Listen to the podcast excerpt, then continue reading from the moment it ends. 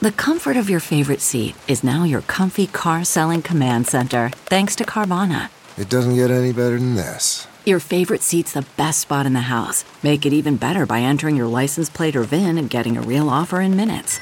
There really is no place like home. And speaking of home, Carvana will pick up your car from yours after you finalize your offer. Visit Carvana.com or download the app and sell your car from your comfy place.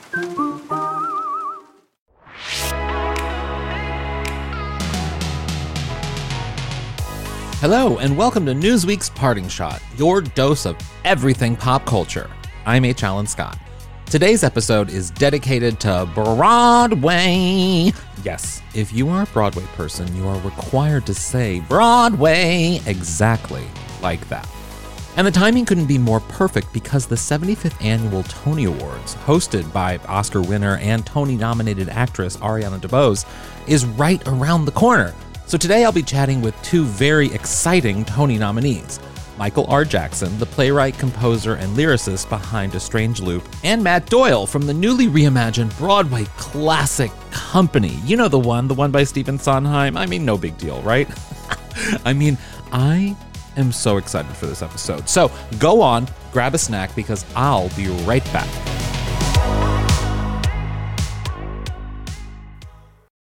CarMax is putting peace of mind back in car shopping by putting you in the driver's seat to find a ride that's right for you. Because at CarMax, we believe you shouldn't just settle for a car, you should love your car. That's why every car we sell is CarMax certified quality so you can be sure with upfront pricing that's the same for every customer. So don't settle. Find love at first drive and start shopping now at CarMax.com. CarMax, the way car buying should be. This episode is brought to you by Philo.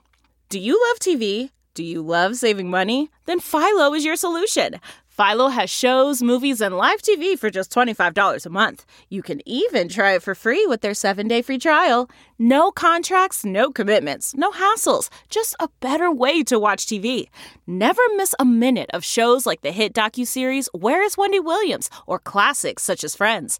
If you can't get enough TV, then there's no better way to watch. Philo has more than 70 channels like BET, MTV, and AMC. And the best part, you can try it yourself with their seven-day free trial. Sign up today at philo.tv slash poppods. That's p-h-i-l-o dot tv slash p-o-p-p-o-d-s to get 50% off your first month. The Musical Company is a Broadway classic. When the Stephen Sondheim and George Furth musical first premiered in 1970, it picked up a record breaking 14 nominations, winning six. It's been revived since then, but never like the production that's on Broadway right now. The new revival features gender swapped characters from the original.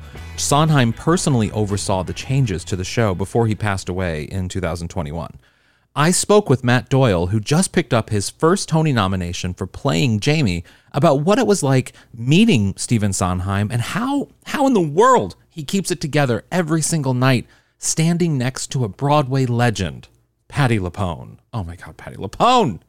What's so interesting about this production of company? There are a lot of things that are Yeah. that's interesting about this production of company, but what makes it different from the rest, obviously, is sort of the recasting and the sort of gender reversal of a lot of the characters within this version of company. Why do you think that? Why do you think this production of company is so unique? Not just because of the gender reversal, but in general.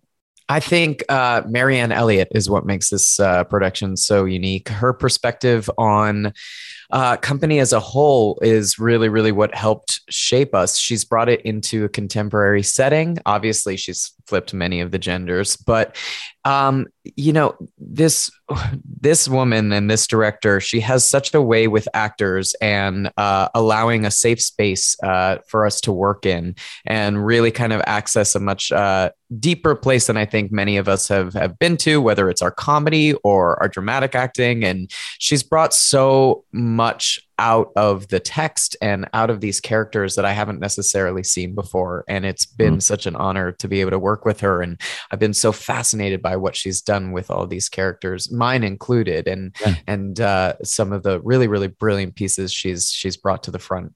Tell me a little bit about your character because I know based on just what I have seen, I've seen Company before, but I, in past productions, but your character is definitely at a 10.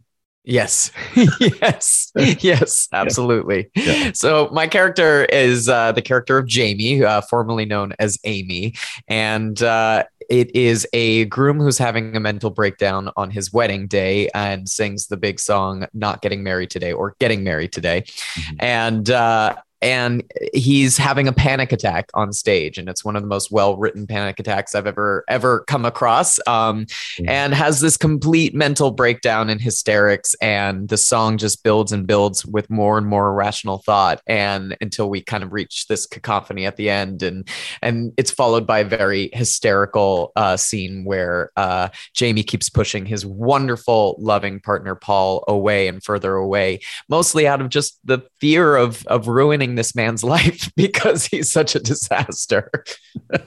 Wait, so it, I, I mean, I, I hate to ask this question because it feels awkward considering Yeah. what you just said, but what do you relate to Jamie? How do you Oh. relate to Jamie? so I I've had an anxiety disorder and panic attacks my whole life. I've dealt with anxiety uh, in this way um my entire life in that same kind of self sabotage all the time.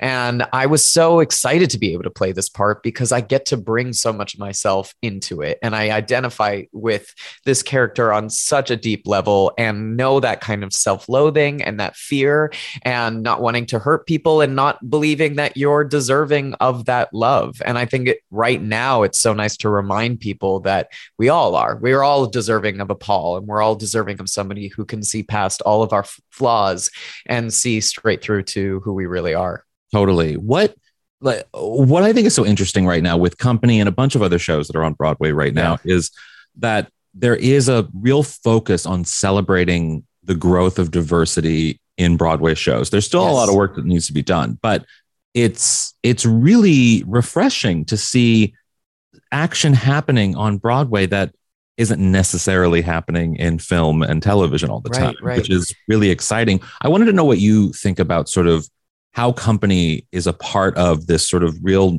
awakening of diversity on Broadway.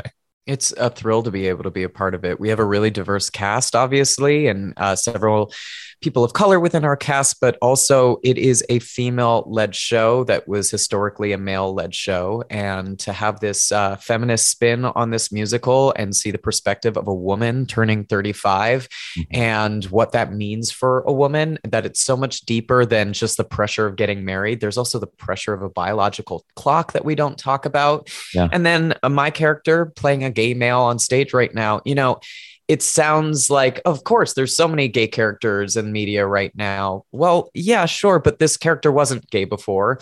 Yeah. Gay marriage wasn't legal in the last uh, the last time it was revived, just in 2006. Mm-hmm. And on top of that, we're in this era, you know, as we wake up, uh, given the news that's going on with the Supreme Court right now, Yeah. we're in this era where rights are being taken away from us. So it's really important to remind people uh, of this right of gay marriage and also remind people how similar we all are and that we all Yeah. are deserving of the same equal rights. It's really poignant to see that happening. I mean, just considering everything that's happening right now, like Yeah. you said, with the Supreme Court. And I mean, I, I lived in California. I, I live here now. I'm here now. Yeah. when when Prop 8 was a thing and how when Prop 8 passed, you know, marriage was legal in California and then Yeah. suddenly overnight it wasn't legal anymore. And right. that feeling of rights being taken away immediately and having media and Broadway, et cetera, represent sort of the change or the future that people the statistically people want to see in the world is Absolutely. really refreshing. And I always say, you know, it's not just about, and I'm thrilled that uh, gay men and gay kids everywhere are able to see themselves in my character. But I also am even more thrilled that uh, people who might not be supporting of these rights are able to see themselves in my character as well and understand this character uh, on a different level. And that's why it's so important to uh, take a character that was traditionally something else, a, a straight woman, and turn it into this so that we recognize that it's it's the same anxieties it's the Yeah. same fears it's the, Yeah. it's it's just as relatable and being able to have that done with so many other Broadway shows. You know, you, Right. you look at like like why couldn't I mean love Funny Girl right now, but like it could be an all black cast or Absolutely. Hello Dolly in the 70s that had a great production Yeah. an all black cast. So there it's possible that the shows that we love and know can be actually changed in a Yeah. different kind of way to reflect Absolutely. different audiences and new audiences, how we see each other. and such thrilling new material right now like with strange loop which is Yeah. uh, about a queer black man and um and it is so exciting to just hear this story and it's it's so important to see um see through the lens of someone that we haven't seen through and and listen to uh struggles that we don't necessarily know about and understand him and he's so beautiful and relatable and wonderful and and I think that that needs to keep happening especially within uh, media right now For sure, for sure. Now the thing about company, about this production company, is the it had the blessing of Stephen Sondheim. He worked on the script. He helped change sort of the characters and sort of bring company into 2022. What how what does it feel like to be working a just on a Sondheim musical that he had worked on, but also b his last thing, like his last project? That's insane. That must be that must be scary. Actually, It I is scary. It is. I don't think I'll ever recognize really how profound it is. I keep trying to take it all in. You know, I, I standing there that night, the night that we learned of his passing, was terrifying and heartbreaking. And I rolled out to do my song, which is a very difficult song, perhaps the most difficult song he wrote, and uh, just was mortified that I would just miss one syllable. You know, Yeah. and uh, that was a unbelievable night that I wasn't, you know, I've just tried to remain present for all of it. But I don't think moving forward in my career, I don't think anything will top this for me in terms of just how profound it is especially within theater.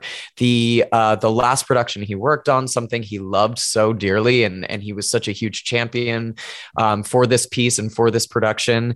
And also just being you know being uh, involved in in this work during that passing and during this moment is something that i just keep trying to take in because it is uh it's something i, I i'll never top yeah, yeah, definitely. So before, I mean, because the show has a long track record in terms of, you know, it was going into production pre-pandemic, and then of course everything happened. Do you have a particular memory with Stephen Sondheim that stands out to you? Yeah. He always uh, loved the line, I'm the next bride. I, I tell this story all the time because it, it means so much to me. It's the final line that my character says before he runs off. And Stephen kept on giving me note after note on it. He really wanted it as big as possible and just shout it up to the rafters.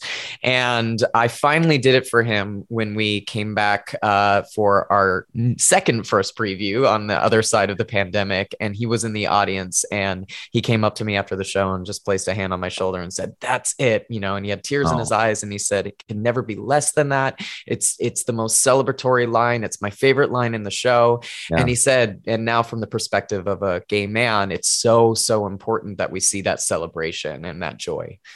That's amazing. That's really Yeah. amazing. One of the things when Stephen Sondheim died, so I'm a big Katharine Hepburn fan, and one of my favorite rivalries in the history of all rivalries was Katharine Hepburn living next door to Stephen Sondheim Yes. and the hatred they had for each other. And It's It- amazing. it, I don't know if you know about it, but it's literally whenever someone brings up Stephen Sondheim, I have to tell people about it because it's my favorite little factoid of Hollywood celebrity They, culture. she couldn't stand all the music he was playing. He, couldn't she was loud. All the men he had over, all the Yep. everything. Yep. Could not. She and he he. I don't think could stand how early she rose and what she. Yes. And her having like Michael Jackson over for dinner. I mean, Yeah. like random.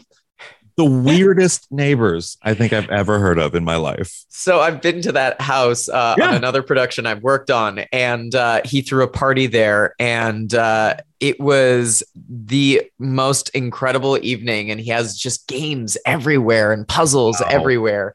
And uh, when we left, uh, an actor I was working with at the time, his name was Brad Oscar. Uh, we were all telling our own uh, experiences of it, and he was like, "It's like the gayest sleep no more ever." I would when I lived in New York. I walked by because it was like in Tur- Turtle Bay, right? Is that what it's called? Uh, it, it's in uh, oh gosh, what would you call What is it? the It's New in York East neighborhood 50s. called? Um, yeah, East fifties, whatever. It's Turtle something. And I would walk by the house sometimes whenever I was in that neighbor, their houses, just Yeah. to be like, oh wow, the, Yeah. the fights that went down here. the fights that happened, the banging on the walls. Yeah. insane, insane. Well, so I, I brought up 2020 uh, because it, I w- company a lot like there were other shows too that were of course were impacted, but company had a really unique perspective on the pandemic in that you were in previews. It was set to open on Stephen Sondheim's birthday, which I think is March 20th. March uh, 22nd. Yes. 22nd, yes. Yeah. And literally the day the world shut down. Like Yeah. everything shut down that week of uh, in in the world, which must have been just insane for you guys. And then what was all that like? What was that moment like for you? Devastating as devastating as it sounds you know? I, we had put so much work into it. For so many of us it was such an amazing huge moment and it was supposed to be this massive celebration and we got to be there for steve's 90th and we were going to celebrate his birthday. It was just everything you could have possibly dreamt of you know? Your entire career it all seemed like it, it had led to this moment and it was just pulled out from underneath us. And you know, as crushing as it was and as defeated as we all were, we got to at least hang on to this really special production because our producers really believed in bringing it back and our set was there and our theater was there waiting for us. And i think in a strange way our show has really benefited from it because our relationships with one another were deepened during those 18 months that we were off and we were communicating with each other constantly watching Patti throw dance parties in her basement on zoom and getting to know each other on a much deeper level and we're supposed to be married to one another. We're supposed to be best friends with one another. We're all supposed to have these very rich relationships and i think that shows so much more now in the the 2022 version uh, than the 2020 version which uh, so as heartbreaking as it all was it's really uh, almost benefited the piece in a lot of ways I've heard that from a lot of actors on Broadway. So I mean, Yeah. some other actors that I've interviewed that they they say that the break actually made the current pr- productions better in Yeah. a lot of ways because of, I mean, I guess the hunger. To be back. absolutely.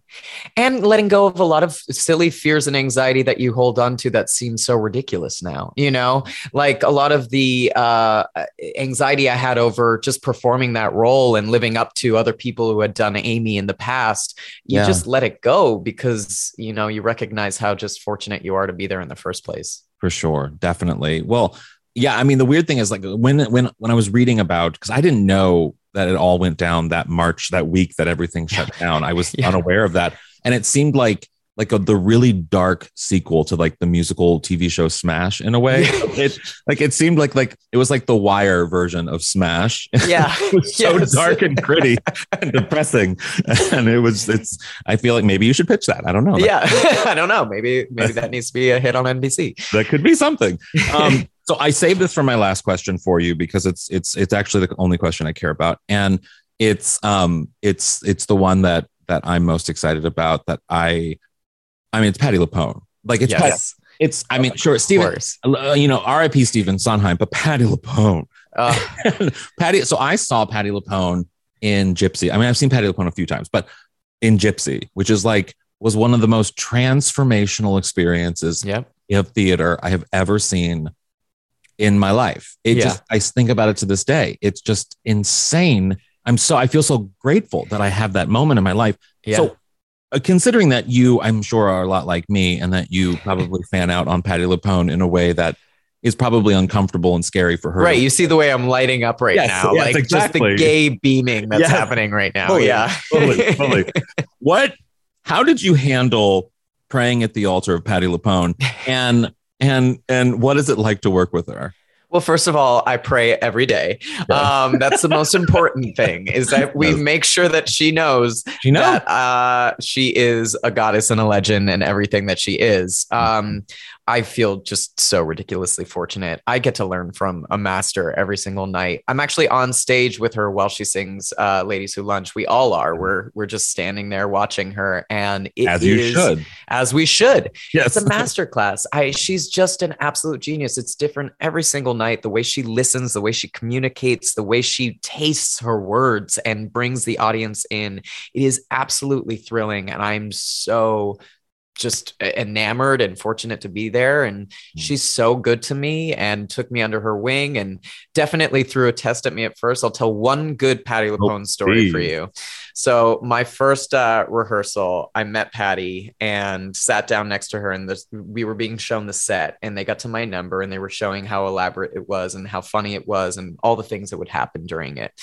And I'm laughing nervously because I realize what I have to take on. And Patti just turns to me, and she just says, and she says the actual word. She goes. It's the funniest effing moment in the show. And then she just turns back slowly. And I just realized, ah, that's a test. she's she's just bestowed upon me the gayest test of my life, and I have to live sure up that to you it. know that you yes, know.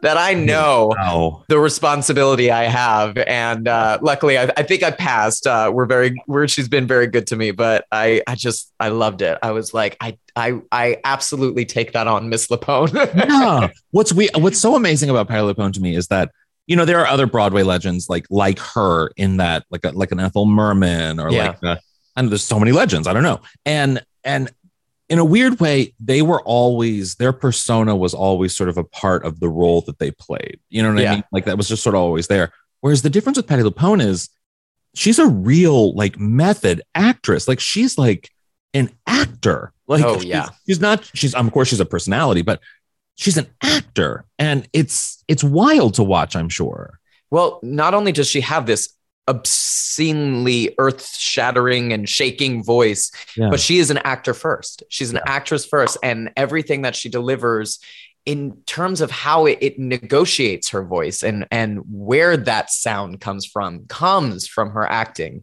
And Yeah. that's what's so thrilling to watch. She's not just this beltress this broadway diva. She is so grounded in everything that she does. And I, I like i said it is different every single night. I never know the joanne i'm going to see that night. And I, it's so exciting i'm never i'm never bored watching Patti that's for sure yeah wow well i guess really my last question is then are you prepared for the rest of your career to be answering the question what was it like working with stephen sondheim and Patti LuPone for the rest of your career i mean I absolutely am, and I will light up like this every single time. Wonderful, until the day I die. Yeah. as you should well thank you matt so much for doing this i really appreciate it Thank you so much. I'm so excited to be here. Thank you. Michael Jackson is the talk of Broadway, but it's not the Michael Jackson you're thinking of. This Michael Jackson, or as his Twitter handle so smartly clarifies, the living MJ, is the person behind Broadway's hottest new show, A Strange Loop. The musical is about a black queer usher writing a musical about a black queer usher. Just like the usher in A Strange Loop, Jackson worked as an usher while writing the show, but he says that the musical is self referential and not autobiographical. I spoke with Jackson about winning the Pulitzer Prize, which is wild to me, and how it all came about, and what it feels like for the show now to have just received 11 Tony nominations. I am just so excited for your success. Like insanely so. How how how are you feeling right now? That's my first question. How are you feeling? I'm feeling busy. um, but I feel good. I feel it's a really exciting time in my life and my career, and Yeah. I'm grateful for every moment of it. I mean, I I've known your work for for a while. I've been following this. I've of course been following since, of course, the the you won the Pulitzer, which you know, like that's in, which like is insane. That that the when the when the what did you feel like when the Pulitzer Prize was announced? Um, it felt like a complete surprise out of nowhere for me personally because it just was not something I was expecting in general. Yeah, and I ex- especially wasn't expecting it at the very beginning of a global pandemic. Yeah. My Yeah. mind was like so in another place on Yeah. May 4th, 2020. So I'm sure. I'm very, I'm very sure about that. But that's such a wonderful validation. And now, of course, 11 Tony nominations. I mean, it's, it's, it's interesting to think that now, do you think if this show was produced 10 years ago, considering the changes that have happened on Broadway, and there's been definitely, I feel like, more of a focus on uh, diversity and inclusivity and a lot of different things, do you think that this show would have been produced 10 years ago? 10 years ago, probably not. But I also think that 10 years ago, I wouldn't have been in a place to to fully write it the way that I that it, I think it needed to be written. Mm-hmm. Yeah, why is that? Why do you think that? Because there still was a lot of personal growth that I need to do in my life, which then translated to how I understood Usher's life Mm-hmm. and and what his goals were and what he was trying to represent. Yeah. Um, and it just would have been a totally it would have been the same in a lot of ways, but it would not have been, I think, as deep and as complete uh, an artistic expression as it as it is today. Yeah, I mean, it's you worked on it for what, 18 years? You said, I think, 18 years from start to Broadway.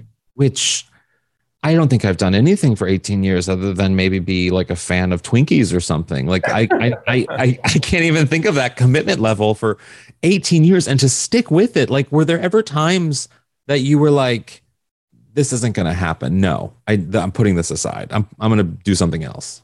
Well, I definitely had many moments where I thought it wasn't going to happen, but it not happening did not make me want to put the piece aside Hmm. because it actually made me want to work on it even more because there were no stakes yeah. and I could just explore it to the sort of nth degree because it, started as this monologue that was just a thinly veiled personal monologue for me trying to make sense of my place in the world. And so trying to find my place in the world was not a journey that ended just because it wasn't produced on a stage. hmm Yeah, definitely. And it's you you've said elsewhere that it's not autobiographical, but it's self-referential. What do you mean by that? I would, if I were to use the term autobiographical, I would describe it as emotionally autobiographical, which is to say that I have felt everything that Usher feels, Yeah. but the events in his life are not necessarily a one to one ratio of events to my life. Yeah. Yeah, interesting. I mean, there the the other thing that I read which was so interesting was that there the progress, a lot of the progress and sort of why it took 18 years was you were also dealing with, like you said, so many of the things that you were finding yourself and finding your own development and a lot of self-loathing and sort of which I can so relate to on so many levels. I mean, the fact that this show represents I think so much to so many different types of people. I think that's what's so amazing about musical theater is that like sure, this is a character that's like quoted as big black queer ass American musical. Like that's what this is. And yet I think so many different types of people can see themselves in Usher. How have the res- how has the response been from different types of people to this musical? Like what have you been hearing? It's been really beautiful because invariably, and this also happened when we did it off Broadway at Playwrights Horizons, is people from all walks of life will come up to me and they'll say either, you know, I felt my, I've never seen my story represented on stage. That is my story, or I feel so seen, or, you know, thank you for telling our stories as Black gay men or Black queer people or whomever in that spectrum. And then there'll be other people who will say something like, you know, I'm not a Black gay man, I'm not queer, I'm a white woman, I'm a white man, I'm a whatever, whatever. And the show really spoke to me and made me think and it challenged me and it like made me feel emotions I didn't know I could feel. There was one, um, this older white man, well, I don't know if he was older, but it was like this white man who came up to me recently and said that he had really struggled with his family accepting him uh, as gay and his family for many years. And then he, he, for however convinced some of them to come with them to the show and Mm. them coming to the show helped begin a dialogue in their family Yeah. that's very powerful because again this is a very specific story about a specific human being Yeah. and yet the things that he goes through and expresses how he feels can reach across the bow and other people can grab hold of it and they can use it for whatever they use, need to use it for in their own lives that's that feels like such a win to me especially in a world where there's so many disappointments and you know our political system and Yeah.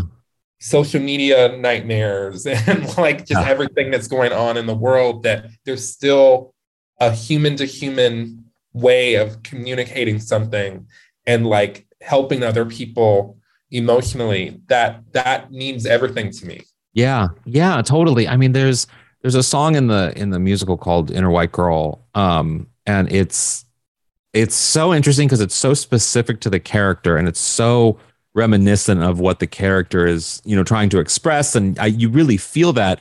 But similarly i mean i'm not a black man i'm a gay man but i i i can relate i can take something from that moment and i think so many different marginalized people in general can take something from that song and apply it to their lives. Because we i mean i grew up watching like wanting to be bette midler. Maybe i want to be an inner like i want to be an inner older woman. I don't know. But Yeah, like yeah. I, there that you can take that from it. So what what does that song mean to you? For me, it's, you know, uh, really draws its inspiration from the female singer songwriters who deeply inspired me on a, an artistic and personal level. Yeah. Um, Tori Amos being sort of my origin, inner Mhm. white girl, Liz Yeah. Phair, Joni Mitchell. Those are three, you know, white women singer songwriters whose work exposes themselves fearlessly yeah warts and all. They show everything. They say what's on their mind. They're brash. They're sassy. They're wise. They're they're cool, tall, vulnerable, and luscious. They're they're everything. They they they, they share they share everything that they're thinking, and they do it with such artistic aplomb. Mhm. And that inspired me. You know, interacting with those artists. You know, when I was younger, and even to this day, to try to find that in myself. And so, yes, I call it the inner white girl, but it's really about the, an internal freedom, Mhm. an artistic freedom in particular. But that artistic freedom, the, uh, the line between artistic freedom and personal freedom for Usher is very thin um, Yeah. line. And I just wanted to sort of um, create a, an ode to the kind of freedom that Usher would want and that I've in my life had wanted as an artist and as a, as a black man. Yeah, yeah, that's so. I mean, one of the things I also think is so interesting is just looking at you know modern American musicals, and they're very rarely ever led by a by a queer black man, and an out queer a character is out queer black man, and you must be getting feedback from people. Uh, just because the representation of just black men in general in this country is often very uh, done in a very not so great way. Let's just say that. And and lots it's heavier than that, but you know what I mean. And it's I want to know what sort of feedback you've been getting from parents of of of black men and and and just in general like how this show is representing a take that we've never seen before really and it's I think it's opening up a lot of people's minds to maybe we should start talking about queer black men but black men in general in a different way in a more positive way. I, I certainly hope so. I mean, definitely lots of black queer men have come up to me and have been really complimentary and emotional and, and grateful for what the show represents for them Yeah. in their lives. And also, there have been mothers who have come up to me and said, I'm the mother of a black gay son, or, and thank you for telling this story. I learned something. This, there are things about Usher's story with his parents that touched on my relationship with my son um there's a white there was a white mom who Yeah. said the same thing that was like i didn't handle my son coming out well at all but Mhm. then i came around and then i had to become his defender to other people and seeing this story really touched her so i i, I do hope for sure that this you know to the extent that you know a musical can that it does sort of open people's eyes to different representations of black men because Mhm. black men are very much demonized um, in our society in a lot of ways, and and the representations of black men are often very narrow, yes. even if they're straight, you know, heterosexual men. Um, and so I definitely am somebody who's interested in widening the lane for all Mhm. uh, black representations um, and black male representation in particular. Yeah, yeah. And the other thing that really, what I find so personally inspiring is, you know, a lot of in queer portrayals, there's the, everyone is always very physically fit. Everyone Always. is Always. Even if they're struggling with something in their You- life. They just they pat you, they, you put on a pair of glasses, and Yes. then they're an outsider. Yeah. with their abs. They're like their abs and they're like and their glasses and they're a nerd. yes, yes. And so to see someone, because I've struggled with my weight my entire life, and to see, to see a queer man on stage just sort of embracing himself and his body and his just but I'm also struggling with it too. There's always that struggle underneath it all. I the, for you personally, since I mean you you said also that you struggled. What is what is sort of being vulnerable and showing that and being open about that sort of conversation about weight uh, had for you in your life?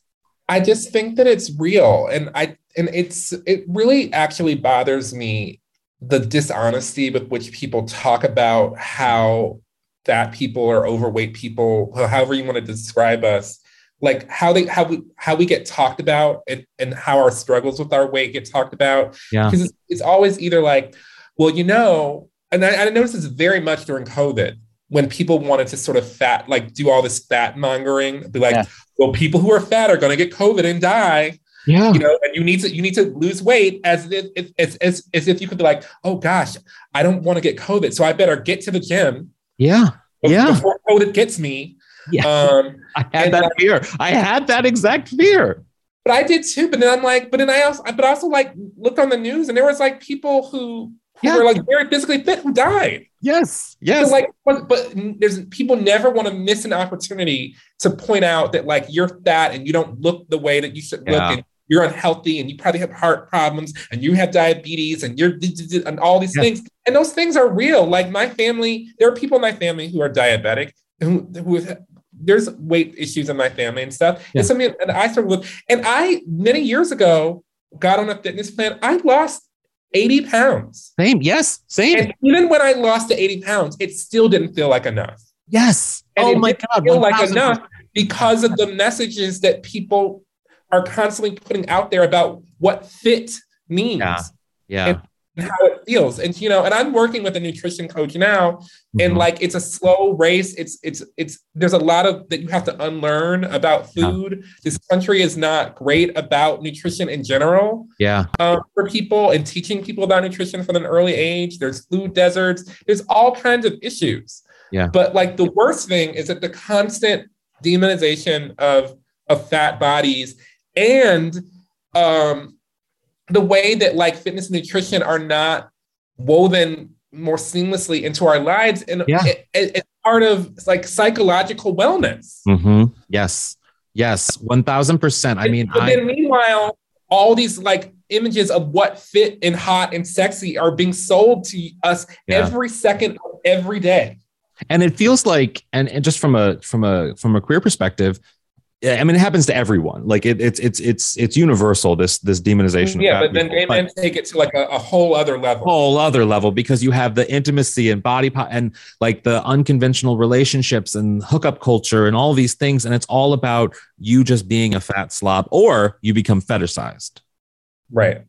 and it's it's it's uh and and what this show does i think is it celebrates this man just being who he is Yeah, yeah. And but he but he's also sharing he's sharing the good and the bad. yes yeah And you don't share the good and the bad, you're not gonna know what's real. yeah yeah and you can't really really it was very important to me to just show what's real because like I'm like you said, like I'm not an Instagram thirst trap. I never have been. Same, yeah yeah Oh, I, I- I had one shining sliver of a moment when I like had my my weight loss where I got like one shining moment Yep.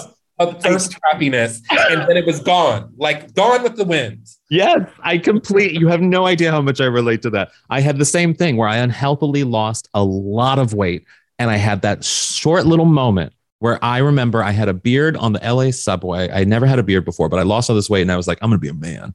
And I had a beard, and someone looked at me in a way, and I was like, Am I a thirst trap? like, am I am I thirsty? And then of course I couldn't maintain it because it's it's exhausting. It was exhausting to stay that way and i couldn't it just and yeah and so and And now of course i gained the weight funny back about and the funny thing about that is um, I was telling my nutrition coach um, that I look back recently on some of those pictures from that time and I hate the way that I look. yeah I yeah think that I was too skinny. I didn't look like I didn't look like um like a person yeah in my eyes. Like I was like, oh, I lost all this weight, but it, it actually took a lot of my character away. Of, yeah of, like the shape of my face and and Yeah. all of that. And like, and so I'm, the thing I'm trying to find figure out now is like there's got to be some sort of balance Mm-hmm. because you know I don't want to go down the road of being diabetic like some people in my family. I don't want heart disease. I don't want any of those things, but I also don't want to have to be a hamster on a hamster wheel of Yeah. like hotness. Oh my God, yeah. Oh my God, yes. Amen to that.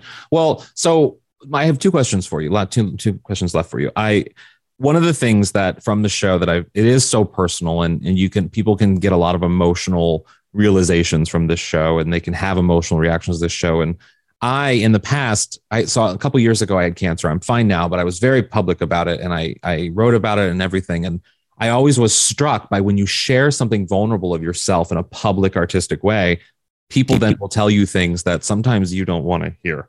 Like people people get a little too personal sometimes. And i want to know if you have been experiencing that at all with this show. Uh, I guess the thing for me is that so many people, because of the nature of how the show affects them or how and how it plays out, they just assume that it's autobiography and that like what they're seeing is me, Michael R. Jackson, a hundred percent. Mhm. And so I have, and whenever I'm like, no, no, it- I did do some work like on this. Like I did make some art here. I, I did not just open my veins and bleed on the page. yeah And so I, I often have to kind of just disabuse people of that a little bit.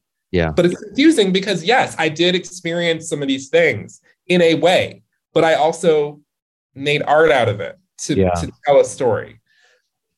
and it's hard for people who aren't artists i think un- even understand that in a lot of ways because you know that's what we do that's uh that's what it's, it's what you sort of you take an something that happens to you and you turn it into something you write about it or whatever Yeah. but most people just experience it and move on Yeah, especially because you know Usher is 25 going on 26. I'm Yeah. 41. yeah yeah So we're in a different space. It's who can afford suits now he couldn't can afford suits now, although I'm not looking forward to the bill that's coming. Oh God. Okay. My last question for you is so one of the things that I've noticed about, and I've talked with I've talked with uh, Matt Doyle from from Company about this as well about how it does feel like Broadway. You can use that in a universal term is sort of leading the way in a way with being more inclusive and having more diversity on stage and telling different types of stories that maybe Hollywood and TV aren't telling right now. And it and it does kind of feel like Broadway's doing a lot of really bold things, like with your show, that that and people are are going to it and it's showing that it's commercially successful. And I want to know if you see that happening on Broadway. Do you think Broadway's leading the way? And and why do you think that is? Um, you know, I don't really know how to answer that question super definitively because I think that it's very subjective. I think that if if your definition of leading the way has to do with uh diverse racial representations or gender or whatever, like that that is like one thing Yeah. but I but I think that's the thing that I'm most interested to see is the what like what is on stage like not just who what Yeah.